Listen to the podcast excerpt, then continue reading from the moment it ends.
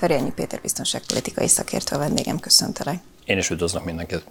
Tömegmészárlás volt Amerikában. Fontos, hogy ezt a műsort délelőtt rögzítjük. Egyelőre a jelen hírek szerint még tart a hajtóvadászat. Lehet, hogy estig, mire adásba kerülünk, elkapják a tettest. Mit lehet eddig tudni, mi történhetett? Hát a nagy kérdés az mindig az indíték, hogy miért történt ez a lövöldözés. Ami a probléma, és amit látnunk kell, hogy ebben a helyzetben egy tartalékos katonáról beszélünk, aki a hírek szerint lövészeti oktató is egyben, és ebből élt tulajdonképpen, és ilyen szempontból amúgy is a könnyen kijátszható amerikai fegyver szabványok vagy fegyver szabályozásokhoz kapcsolódóan ő, mint lövészeti oktató még könnyebben juthatott sorozatlövő fegyverekhez, és ilyen szempontból Amerikának ez az egyik legsúlyosabb olyan válságsorozata az elmúlt 10-15 évre vonatkozóan, ahol egyértelműen látszódik az, hogy az amerikai társadalomban az, hogy könnyedén lehet fegyverhez jutni, tényleg nagyon-nagyon egyszerű módon. Ez számtalan helyzetben hozott olyan negatív és rossz helyzeteket, amiben ilyen álmokfutásokat lehet látni. A nagy kérdés az az, hogy ez a személy radikalizálódott-e, tehát a forgatókönyvek között még szerepel az, hogy akár egy iszlám állam terrorszervezetnek tehetett hűségesküt. Van ilyen egyébként, és az Egyesült Államokban is láttak ilyet. És ennek nagyon furcsa módszerei is vannak, hogy ma már lehet úgy radikalizálódni, hogy az interneten keresztül megtörténik a radikalizálódás, és valaki hűségesküt tesz egy terrorszervezetnek, és utána végrehajt egy ilyen támadást. Tehát ez is a forgatókönyvek között van most csütörtök délelőtt, illetve hát az is, hogy valamilyen fajta pszichés zavart láthatunk, ami abban manifestálódott, hogy egy ember úgy döntött, hogy fegyvereket vesz magához és lövöldözni kezd. Az egy óriási probléma, hogy az amerikai társadalomban jól láthatóan megoldásként az emberek fejében ez abszolút jelen van, hogy egy ilyenfajta támadást végrehajtsanak. Én azt gondolom, hogy ebben nem csak a fegyverszabályozás anomáliái vannak jelen, hanem az, hogy hihetetlen médiafigyelmet tud kapni. Nyilván rövid időre egy ilyen személy, és a pszichés zavaroknál az Egyesült Államokban rendszeresen, és ezt vizsgálták is egyébként, kriminalisztikával, kriminálpszichológiával foglalkozó szakemberek, hogy egyes ilyen bekattanásoknál egy teljesen idézőjelbe téve mondom, normális válaszként éli meg magában egy ilyen zavart személy, hogy ezzel tudja a feszültségét úgy föloldani. Sőt, az ő problémájára fölhívni a figyelmet, hogy egy ilyen tömeges lövöldözéssel, egy tömegmészárlással úgy érzi, hogy ez megoldás volt az ő problémájára, és ha nem is olyan megoldás, hogy megoldódik, hiszen a legtöbb esetben egyébként az Egyesült Államokban ezeket az álmokfutókat lelövik.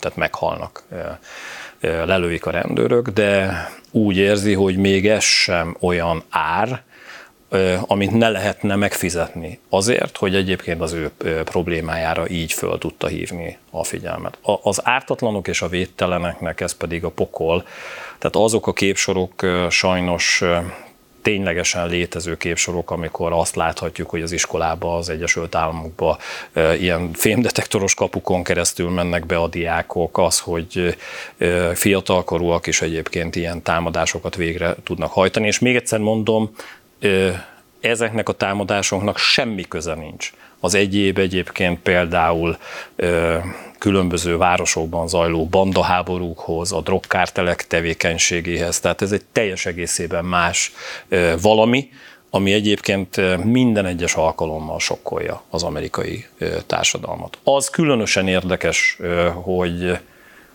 mi derül ki majd a vizsgálatokból a férfi múltját, vagy a múltjára vonatkozóan, tehát ő hogyan volt tartalékos katona. Aktív katonaként szolgált valamilyen fajta háborús övezetben, tehát valamilyen fajta poszttraumatikus sokról beszélünk. Egy veteránról beszélünk, aki így hajtott végre támadást, tehát számtalan olyan kérdőjel van, amit ilyenkor nagyon-nagyon gyorsan kéne megválaszolni, és hát ugye az még súlyosbítja a helyzetet, hogy nem sikerült a támadót eddig elfogni, tehát tarthatnak a hatóságok attól, hogy ez az álmokfutás folytatódik, és ő más városokban is hasonló támadásokat végrehajt. Ez egy óriási probléma, azt lehet látni, hogy a média ezt bizonyos szempontból nagyon egyszerűsítve kezeli az Egyesült Államokban. Itt elsősorban a fegyverszabályozás, hogy sorozatlövő fegyverekhez hozzá lehet-e férni. Például volt néhány évvel ezelőtt egy lövöldözés, ha jól emlékszem, Las Vegasban, ahol egy szállodai szobából sorozatlövő fegyverekkel lőtte a szálloda előtt tömegben lévő embereket, rengeteg halott volt, és ott is nagyon érdekes, hogy az amerikai média elsősorban azzal foglalkozott, van egy AR-15-ös, ez egy fegyvertípus, ugyanúgy, mint a Kalasnyikov, tehát hogy egy fegyvercsaládhoz tartozik.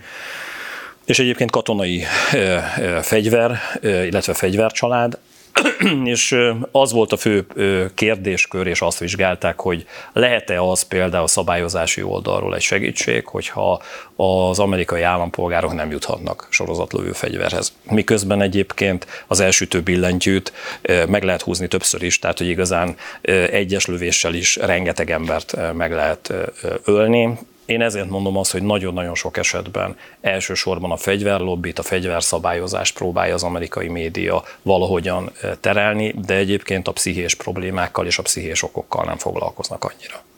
Ebben az esetben ugye miután kvázi szakember volt az illető, az elkövető, nem lehet azt mondani, hogy ez is a könnyen hozzájuthatnak az amerikaiak fegyverhez csomagba tartozik, de ezzel egyébként, ami napi szintű probléma Amerikában, ezzel mit tudnak kezdeni? Hogyan lehet ezt visszafordítani? Visszafordítható folyamat egyébként? Vagy kell-e egyáltalán visszafordítani egy olyan demokráciában, ahol ehhez hozzászoktak az emberek? Hát nem csak úgy hozzászoktak, hanem alapvető joguk ugye a törvénykezés szerint. Amit kérdezel egyébként, ez is egy érdekes kérdés, és ebben igazad van, hogy ugye, és ez most villant be, hogy az is egy fontos vizsgálandó kérdés, hogy hogyan ment át a szűréseken ő például, tehát ugye katonaként. Mennyire vannak szűrve azok az amerikai állampolgárok, akik tartalékosként szolgálnak. A tartalékos állománynak több része van egyébként az amerikai hadseregben. Lehetséges, hogy ő tartalékosként mondjuk a Nemzeti Gárdában szolgált, de ennek ellenére nyilvánvalóan az, amikor egy katonáról beszélünk, egy tartalékos, hivatásos katonáról beszélünk, nagyon-nagyon fontos az, hogy ő milyen pszichés helyzetben van, milyen pszichés állapotban van. Ebben a helyzetben ez egy hatalmas nagy öllelepleződés a szűrési rendszerhez kapcsolódóan, mert hogy egyébként egy katona normál helyzetben nem kattanhat be, és nem hajthat végre ilyen támadást. És ezért mondom azt, hogy ez egy kicsit, amikor azt vizsgálják, hogy szabályozási oldalról mit kellene csinálni, akkor ennek az egész problémának úgymond ez a jéghegy csúcsa. Itt vizsgálni kéne azt, hogy az emberek hogyan változtak meg. Miért gondolják azt az amerikai társadalomban, hogy ez egy teljesen normális válasz egy pszichés problémára. Tehát, hogy fegyverhez lehet jutni, és tulajdonképpen ezzel a belső feszültségemet, a problémára való figyelemfelhívásomat meg tudom oldani. Igaz, hogy eközben a hírek szerint, és valószínűleg ugye több halálos áldozat lesz, 22-ről tudunk most délelőtt, de hát több mint 50 vagy 60 sebesült van, és köztük ugye rengeteg súlyos sebesült. Tehát így ilyen szempontból ez a szám valószínűleg növekedni fog. Tehát, hogy hogyan lehetséges az, hogy az amerikai társadalomban ez úgy kialakult, hogy majdhogy nem, ezt most már annyi ilyen támadás volt, hogy egyfajta mintaként lehet látni, hogy az amerikai társadalomban egyes társadalmi csoportok vagy pszichés problémával küzdő emberek automatikus válasza tud lenni egy ilyen helyzetre azt, hogy egy fegyveres támadást végrehajtsanak. És én azt gondolom, hogy ez annyi irányt kellene, hogy elindítson az amerikai szervek, tehát a bűnügyi szervek, én azt gondolom, hogy ez egészségügyi, mentális probléma irányából, hogy ezt egyhamar az Egyesült Államokban nem tudják megoldani, és van az a rész, amit te mondasz, hogy egyszerűen vannak a fegyverlobbi mellett álló amerikaiak, nem kevesen, akik azt mondják, hogy ez nekik joguk, és ezt ne vegyék el tőlük, tehát hogy ez egy olyan kényes helyzet, amitől egyébként retteg az amerikai politika. Mert hogy ezzel szavazatokat lehet nyerni, hogyha hozzányúlsz, jogvédők oldaláról, áldozatok oldaláról, de szavazatokat lehet veszíteni, különösen ugye a déli államokban, ahol azt mondják az emberek, hogy az alapvető állampolgári joguk innentől kezdve ezt ne akarja nyírbálni a kormányzat, és ebben egyébként nem az van, hogy republikánusok vannak csak, vagy a demokraták vannak, hanem ebben republikánusok és demokraták egyet értenek. És én azt látom, hogy ettől fázik, fél az amerikai kormányzat, az amerikai politika jó ideje, és egyszerűen nem mer hozzányúlni ehhez a témához egyáltalán. A tartalékosok szűréséről beszélsz, és érdekelne, hogy egyébként például mondjuk a világon máshol, vagy mondjuk Magyarországon, ez hogy működik? Nagyon komoly pszichés szűrés van? Magyarországon egyébként a fegyverhez jutás az egyik legnehezebb a világon, és ennek okai vannak. Én azt gondolom, hogy most bocsánat, hogy azt mondom, hogy társadalmi berendezkedés oldaláról nálunk tényleg jó, hogy nem lehet annyira könnyen fegyverekhez jutni, mert a társadalom mentális állapotában én nem vagyok biztos, hogy ennél durvább helyzeteket nem látnánk, hogyha ténylegesen könnyedén lehetne fegyverekhez jutni itthon. A katonák, rendőrök tekintetében szűrés van, éves szintű szűrés, komoly pszichológiai vizsgálatok, ami azt gondolom, hogy egy jó alapot nyújt a tekintetben, hogy ilyenfajta rendszeresen bekövetkező támadások ne forduljanak elő. De ha megnézed, bocsánat, nemrég történt, ahol a TEK egyik munkatársa meghalt, hogy vannak olyan deviáns vagy pszichés problémákkal küzdő emberek, akik egyébként ölni akarnak, hogyha erre lehetőséget biztosít nekik valahogyan az élet, vagy saját maguknak teremtenek ilyen lehetőséget, és nem mindig a lőfegyver az, ami ilyen támadó eszközként alkalmas, hanem adott esetben otthon robbanóanyagot halmoznak föl, gázpalackot robbantanak, vagy szimplán késsel neki mennek embereknek. Tehát ilyet is láttunk, ezt nagyon-nagyon nehéz kiszűrni, és ez egy fontos olyan, miközben furcsa, amiről beszélek, hogy biztonságpolitika és háborúkról szoktunk rendszeresen beszélgetni. Igenis egy társadalom mentális állapota az, hogy a pszichés zavarokkal küzdő emberekkel mi történik egy országban, az biztonságpolitikai kérdés, ezzel foglalkozni kell. És amikor olyasmit lehet látni egy országban, ahogy előbb is fogalmaztam, hogy ez egy válasz, automatikus válasz, megoldási válasz a társadalom egyes rétegeiben, ott valami nagyon el van rontva.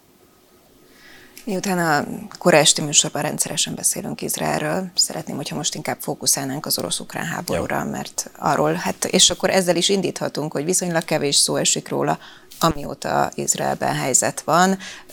Ott beszéltünk egyébként arról is, hogy Oroszországnak mi lehet az érdeke, vagy miért jöhet jól, ha lehet így fogalmazni, az izraeli konfliktus. Most mi történik a szomszédunkban? Vegyes a kép, és egyik oldalról precízan az, amit mondasz. Tehát, hogy kommunikációs értelemben tényleg, most bocsánat, így fogalmazok megint csak, mint hogyha lecsavarták volna a médiában az orosz-ukrán háborút, és ezt ki is használja egyébként Oroszország. Vannak térségek a Nyeper folyó bal partján, tehát az oroszok által megszállt partszakaszon, ahol az elmúlt néhány napban partraszállási hadműveleteket hajtott végre Ukrajna, és néhány térségben vegyes hírek szerint az oroszok azt mondják, hogy kiszorították és visszaszorították a folyóba az ukránokat, de vannak olyan független elemzések, amelyek azt jelentik, vagy jelentették, hogy próbál egyébként Ukrajna egy új frontszakaszt, vagy egy új támadási irányt nyitni, ez még kezdeti fázisban van. Zaporizsia térségében szépen lassan nyomulnak előre az ukránok, de én azt látom, hogy valójában az a fajta nyári hadjáratként bevezetett fogalom és az ahhoz kapcsolódó hadműveletek leállnak. Avgyijivka térségében, ez a Donyeck térségét jelenti, történik éppen a mai napon is, és ezekben az órákban is egy nagyon komoly támadássorozat, amiben Oroszország megpróbál egy második Bahmutot létrehozni, ami azt jelenti, hogy Avgyijivka eddig azért nem került föl a térképre, mert hogy mármint a beszélgetéseink térképére, mert hogy egy eléggé stagnáló állapot volt az elmúlt két hetet megelőzően, de egyébként ez egy olyan kiszögelés, ami azért volt fontos 2014 óta Ukrajnának, és nyilván 2014 óta ezért volt szálka Oroszország szemében, mert hogy ebben a térségben egy olyan kiszögelés van, amin keresztül Donetsk városát, ami egyébként Donetsk megyének a központja, megközelítőleg 5-6 kilométeres távolságra található, ami azt jelenti, hogy a legegyszerűbb tüzérségi eszközökkel Ukrajna 2014 óta abban a térségben mozgó szakadár milíciákat, katonai erőket, illetve az orosz hadsereg erőit el tudta érni. Itt van egy furcsa helyzet, mert hogy automatikusan a szakértők egy része itthon azt mondta, hogy lám-lám, elkezdődött az izraeliek és a Hamász összecsapása, és Avgyivka térségében elkezdődtek az orosz hadműveletek. Azt szeretném elmondani, hogy ez nem függ össze, ez biztosan nem függ össze ez a két helyzet. Egyszerűen azért, mert hogy egy olyan támadássorozatot látunk, és én azt mondom, hogy az invázió kezdete, tehát 2022. február 24-e óta az egyik legnagyobb orosz offenzívát látjuk, amit egyébként 2 héttel ezelőtti támadás, tehát Izraelben bekövetkezett támadás után néhány órával vagy másfél nappal nem lehetett előkészíteni. Tehát csak egy kicsit a méretekről beszéljünk. Veszteségek oldaláról volt olyan ütközeti nap, ahol az orosz haderő vesztesége megközelítette a 150-170 harckocsit és lövészpáncélost. Az azon szolgáló és azon érkező harcoló katonákkal együtt. Tehát ténylegesen voltak olyan napok az elmúlt 2 hétben, amikor 1000-1200 halott és sebesült maradt csak abban a térségben orosz oldalról. Ennek ellenére ezt a kiszögelést és ezt a város, Avgyivka városát, ez nem egy nagy város, és egyébként kísértetiesen hasonlít Bahmutra, tehát méretét tekintve egy ilyen 25-30 ezres városról beszélünk. Olyan szempontból van stratégiai jelentősége, amit előbb elmondtam, hogy innen közvetlenül lehetett támadni 2014 óta az ukránoknak Donetsk városát, de egyébként ez a kiszögelés eddig annyira nem fájt Oroszországnak.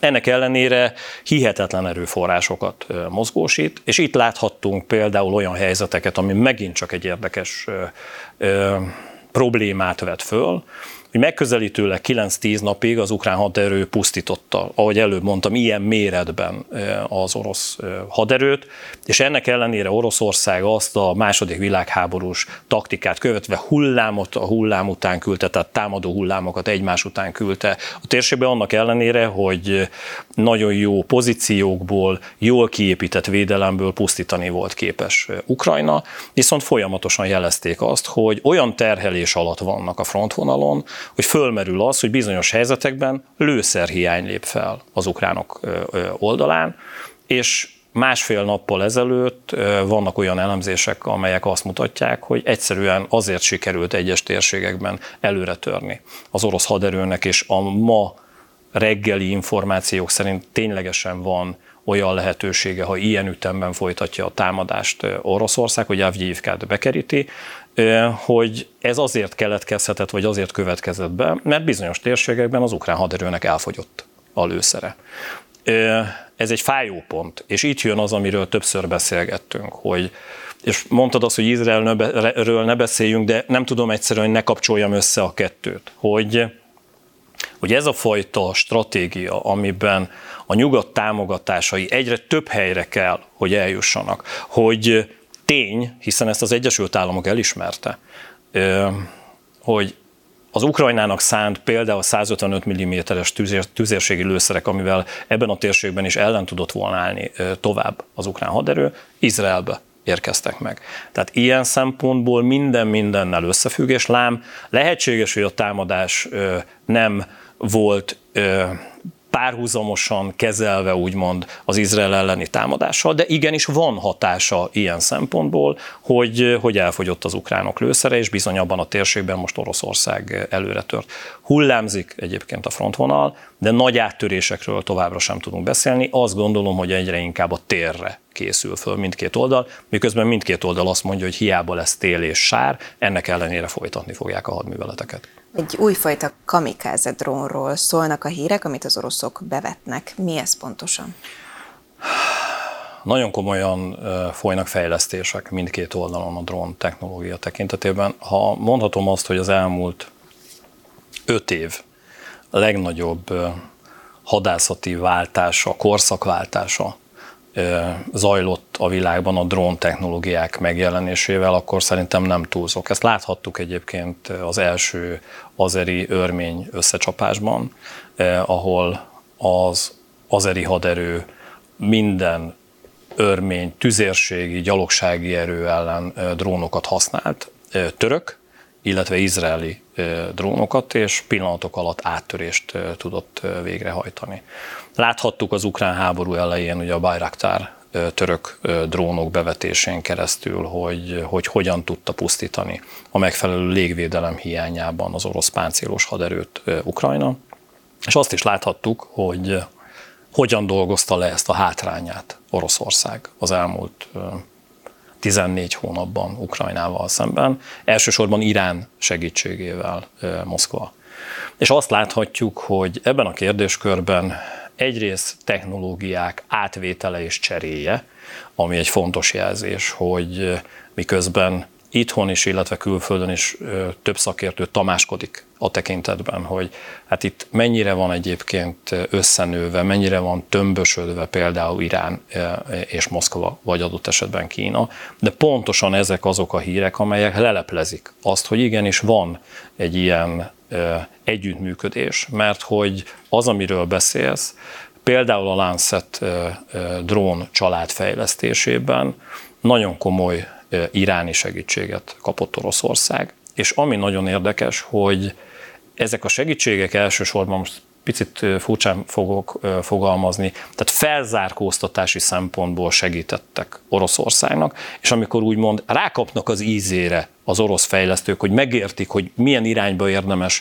mozdulni, átveszik azokat a technológiákat, szétszedik, megismerik ukrán oldalon is, illetve iráni oldalon is, amiben rengeteg mérnökórát raktak ezek az országok, vagy nyugati országok, akkor pillanatok alatt képesek ráfejleszteni saját gondolatokkal, saját megoldásokkal drón, támadó drón eszközöket. Ezt láthatjuk egyébként.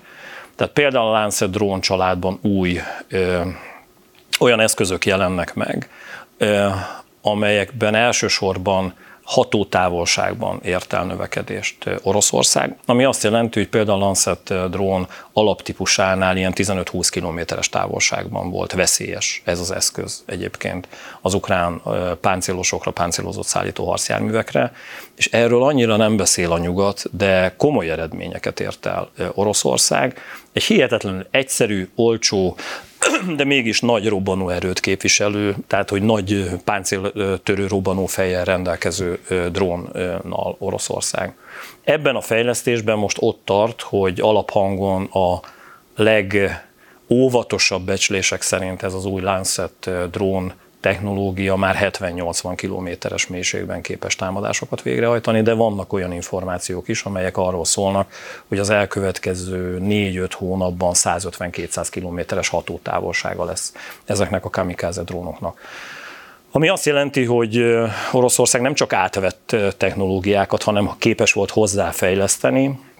Az, amit egyébként a nyugat egyfajta rémálomként fogalmazott meg, hogy saját gyártási kapacitás növekedés, tehát nem az, hogy létrehozzon, hanem létrehozza és növekedést érjen el ebben Oroszország, erre is képes volt a Kreml, és ezek az eszközök megjelentek a fronton. Nyilván erre van válaszlépés is, és akkor ezt is tegyük hozzá, hogy pont talán tegnap Zelenszkij elnök, vagy valamelyik tanácsadója, nem tudom, jelentette be, hogy Ukrajna napi 5-8 ezer drónt lesz képes 1-1,5 hónapon belül előállítani. Nyilván ebben ne a legbonyolultabb drónokat képzeld el, tehát egyszerű kamikáze és egyszerű támadó drónok létrehozásáról beszélünk, de ez egy nagyon komoly olyan eszközállomány, amivel én azt gondolom, hogy az elkövetkező hónapokban nem azt a fajta állóháborút fogjuk látni, mint tavaly, amiben elsősorban Oroszország ugye az ukrán energetikai infrastruktúrát akarta megsemmisíteni,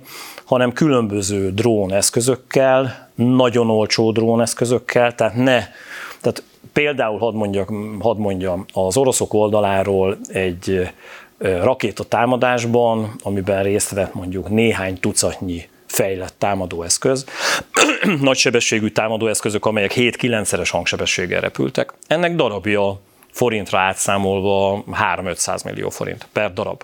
Ezzel szemben, ha nem is ilyen méretű pusztításra képes, de van belőle több tucatnyi drón, ami különböző helyeken lecsapva, de ugyanazt a gyárat, ugyanazt az energetikai létesítményt támadva, végül is hatásában ugyanúgy üzemzamart hoz össze, mondjuk a darabja ilyen 1000-1200 dollár. Tehát itt van egy óriási megtérülés adott esetben, hogy érdemes ebbe az irányba mozogni, mert nem kell annyi pénzt elkölteni, több eszközzel, több támadási lehetőséggel hasonló pusztítást lehet elérni, vagy adott esetben nagyobb pusztítást. És ebben van egy ilyenfajta verseny mindkét oldalról, és mindkét oldal végrehajt fejlesztéseket. Az, amiben látható egyfajta előny, hogy Oroszország például a tárgyalásai során Kínában és Kínával az elmúlt megbeszélésen, ahol például Orbán Viktor is jelen volt, közel egy tucatnyi kínai vállalattal kötött megállapodást olyan orosz avionikai, illetve ilyen dróntechnológiával foglalkozó cég, amiben félő az, hogy Kína például sorozatgyártásban tud segíteni Oroszországnak. Ha nem is az összeszerelésben, tehát ugye okosak ebben a kínaiak, tehát nem az van, hogy egy kész technológiát, vagy bocsánat, egy kész eszközt adnak vissza Oroszországnak, de részekben összeszerelik, és utána egy összeszerelő üzemben Oroszországban megjelennek ezek az eszközök. A másik oldalon, Ukrajna oldaláról, amiben látható egyébként előny, ez a vízi drónok, ha emlékszel, ilyen furcsa formájú hajó, amit egyszer mutattunk a nézőknek. Ezekkel az eszközökkel nagyon komoly áttörést ért el Ukrajna, ami azt jelenti, hogy például a Fekete-tenger, illetve a Krím-félsziget nyugati részének azon része, ahonnan a Fekete-tengeri flotta rendszeresen támadta Dél-Ukrajnát és elsősorban Ukrajna kikötőit, kiszorították a Fekete-tengeri flottát.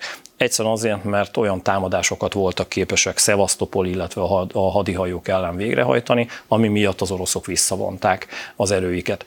Ebben egy adok-kapok zajlik, fejlesztési szempontból is. Van, amikor az egyik fél bizonyos szempontból előnyre tesz szert, a másik próbálja behozni. Az biztos, hogy az, amit itt látunk, teljes egészében megváltoztatta a hadviselést, és én azt gondolom, hogy ennek a tapasztalati tudása felmérhetetlen, mert jó részét egyébként nem is tudjuk még, hogy milyen eszközöket használ mindkét oldal. Az biztos, hogy az elkövetkező hónapokban ezeket az eszközöket támadásban látni fogjuk. Kínában volt ugye ez a találkozó, innen láthattunk képeket az imént, és közben Kínából, ha fogalmaztatok így, furcsa hírek jönnek. Ez egyszerű politikai döntés, hogy leváltanak magasrangú tisztviselőket, vagy más lehet a háttérben? Vegyes. Igazán, most teljesen őszinte leszek. Aki azt mondja, hogy tudja, hogy Kínában mi zajlik, az hazudik. Egyszerűen azért, mert annyira zárt rendszerben működik a kínai kommunista párt.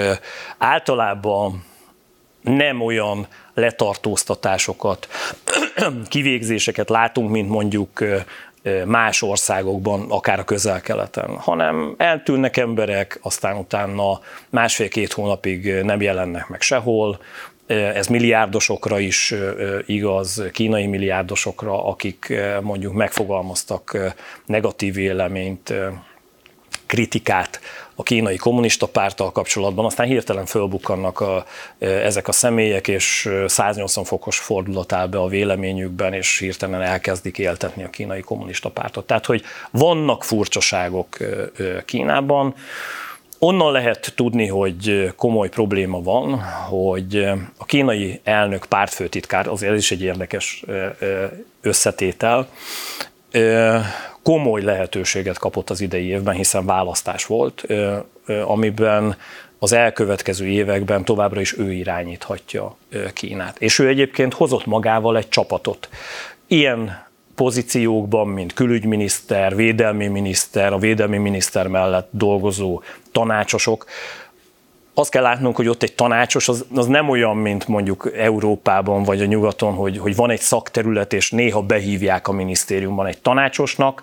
Gigahatalma van Kínában, apparátus tartozik hozzá. Tehát amikor ilyen személyek, és akiket felsoroltam egyébként, hogy a nézők értsék, az elmúlt időszakban, tehát ezeket az embereket hozta magával az új pártfőtitkár, mert hogy bízott bennük, és eltelik néhány hónap, és ezek az emberek először úgy eltűnnek, aztán utána visszajönnek, aztán kiderül, hogy egyébként leváltották őket, vagy valamilyen más feladatot kapnak, nyilván nem olyan feladatot, amit eddig végeztek, tehát nem stratégiai fontosságú feladatot, hanem valamilyen kis területen. Tehát ez mutatja azt, hogy egyébként Kínában helyzet van. Például a kínai külügyminiszter kapcsán fölruppantak olyan hírek is, hogy történt egy kémelhárítási fiaskó Kína oldaláról, mert hogy olyan hírek is felreppentek, hogy egyébként a kínai külügyminiszter kém volt, és az Egyesült Államoknak dolgozott. Az, hogy ez igaz... Nem tudom. Tehát elmondom, tehát hogy mondjam, tényleg így gondolom, mert vannak olyan háttérinformációk, aminek kapcsán még ez is lehetséges, hogy igaz. De a kínai hadvezetés és a kínai politika viszonyában biztos, hogy változás van.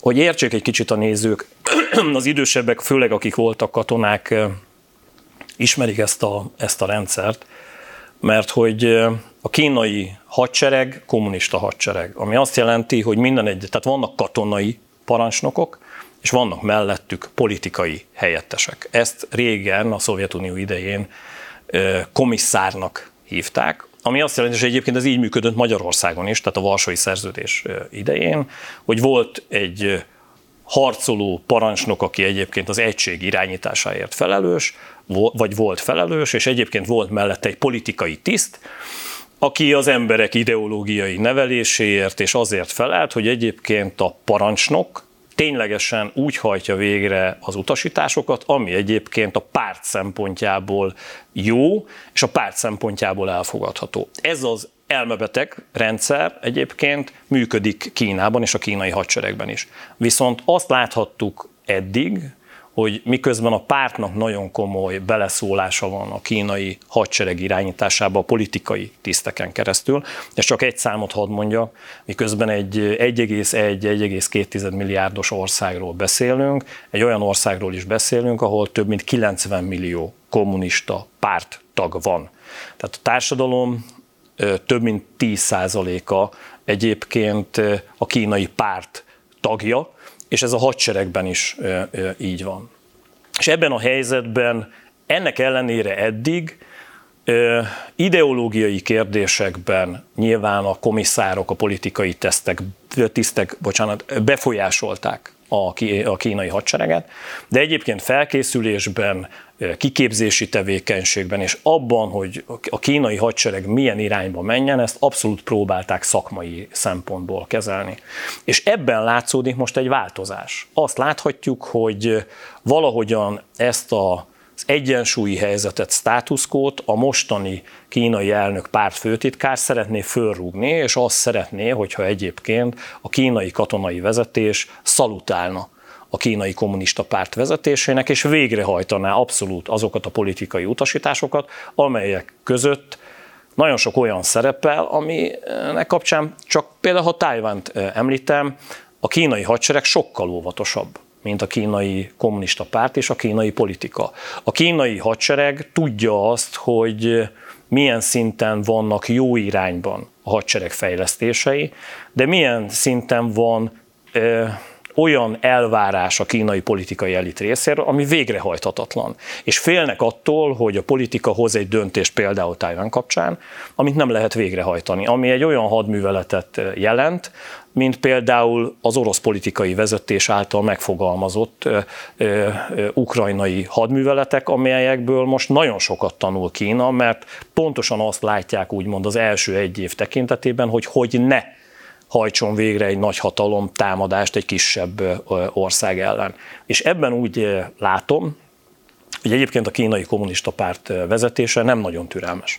Tehát miközben Kínáról mindig azt lehet mondani, hogy ezer években gondolkozik, meg egészen másként állnak az időhöz, ebben a témakörben megfogalmazott a kínai pártfőtitkár kemény állításokat, mi is beszélgettünk, hogy a katonai egyenruhában állt ki, és elmondta azt, hogy Tajván része lesz Kínának. Tehát nem az, hogy tárgyalunk, nem az, hogy szeretnénk, hanem kijelentő módban azt mondta, hogy ez be fog következni valamikor.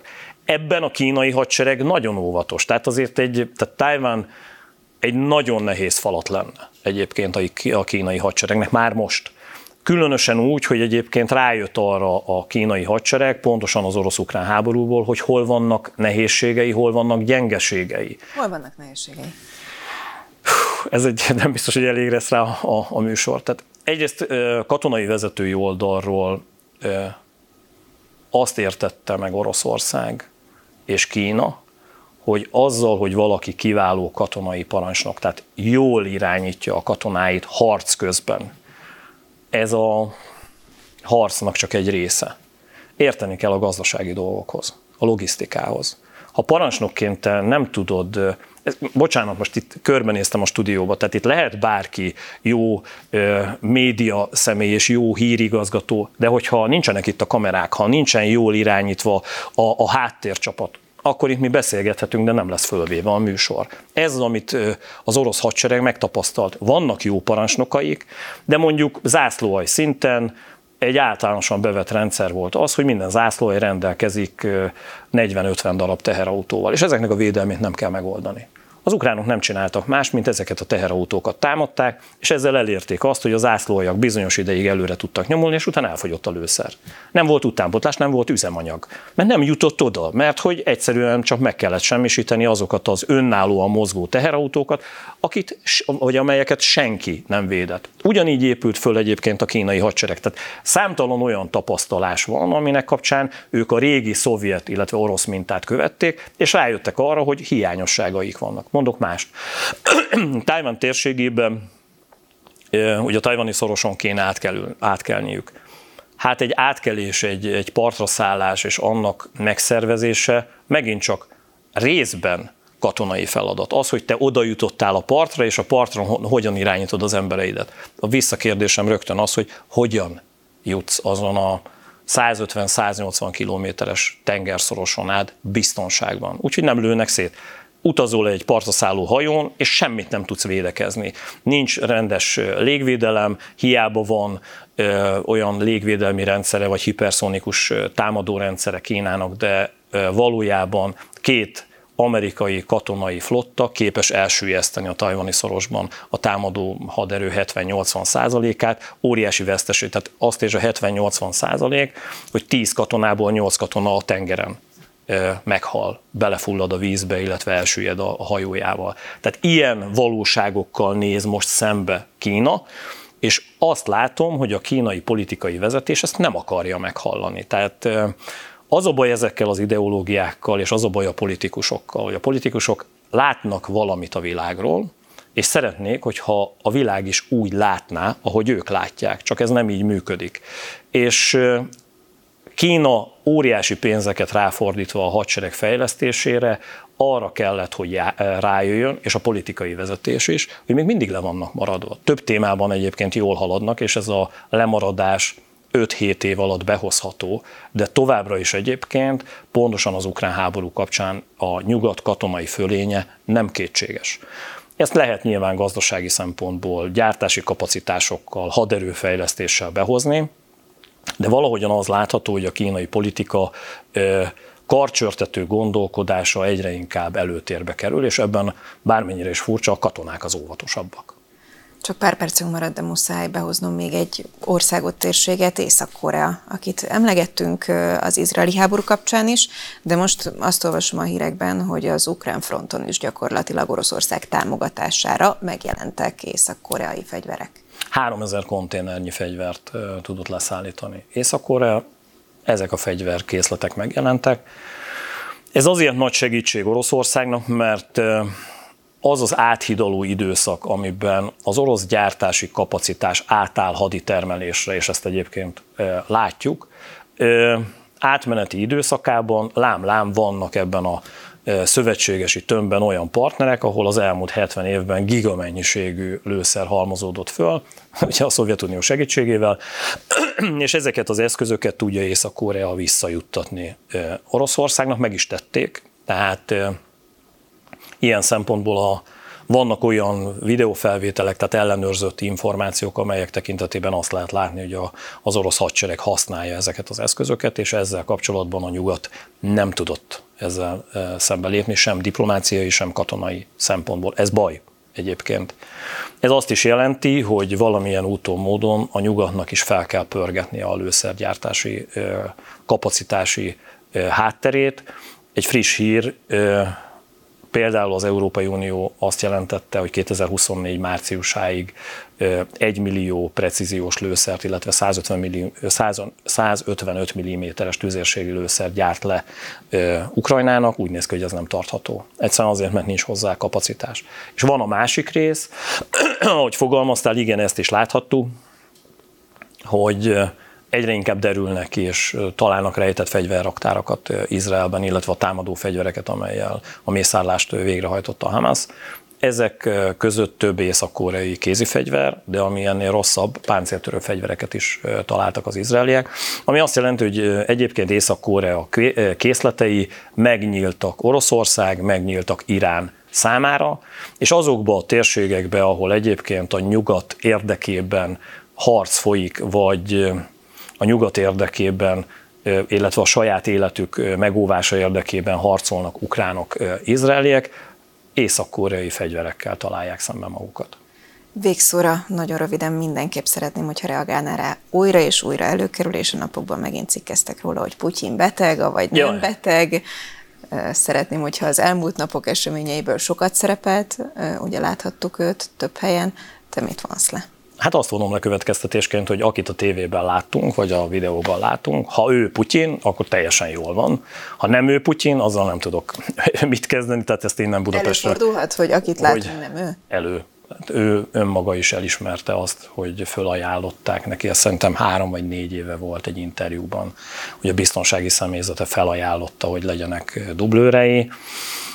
Én azt tudom szakmailag elmondani, hogyha egy ilyet felajánlanak, az úgy tud felajánlás lenni, hogy találtak olyan embereket, akik kísértetiesen hasonlítanak rá. Tehát, hogyha egy ilyet felajánlottak, akkor tulajdonképpen a módszer lehetőségként biztosított. Mondjuk az erős lenne, ha kiderülne, hogy mondjuk Orbán Viktor nem Putyinnal.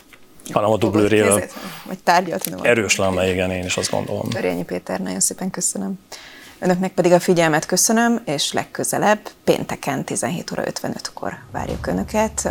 Akkor már az izraeli helyzettel fogunk foglalkozni itt az Ostromban. Viszontlátásra!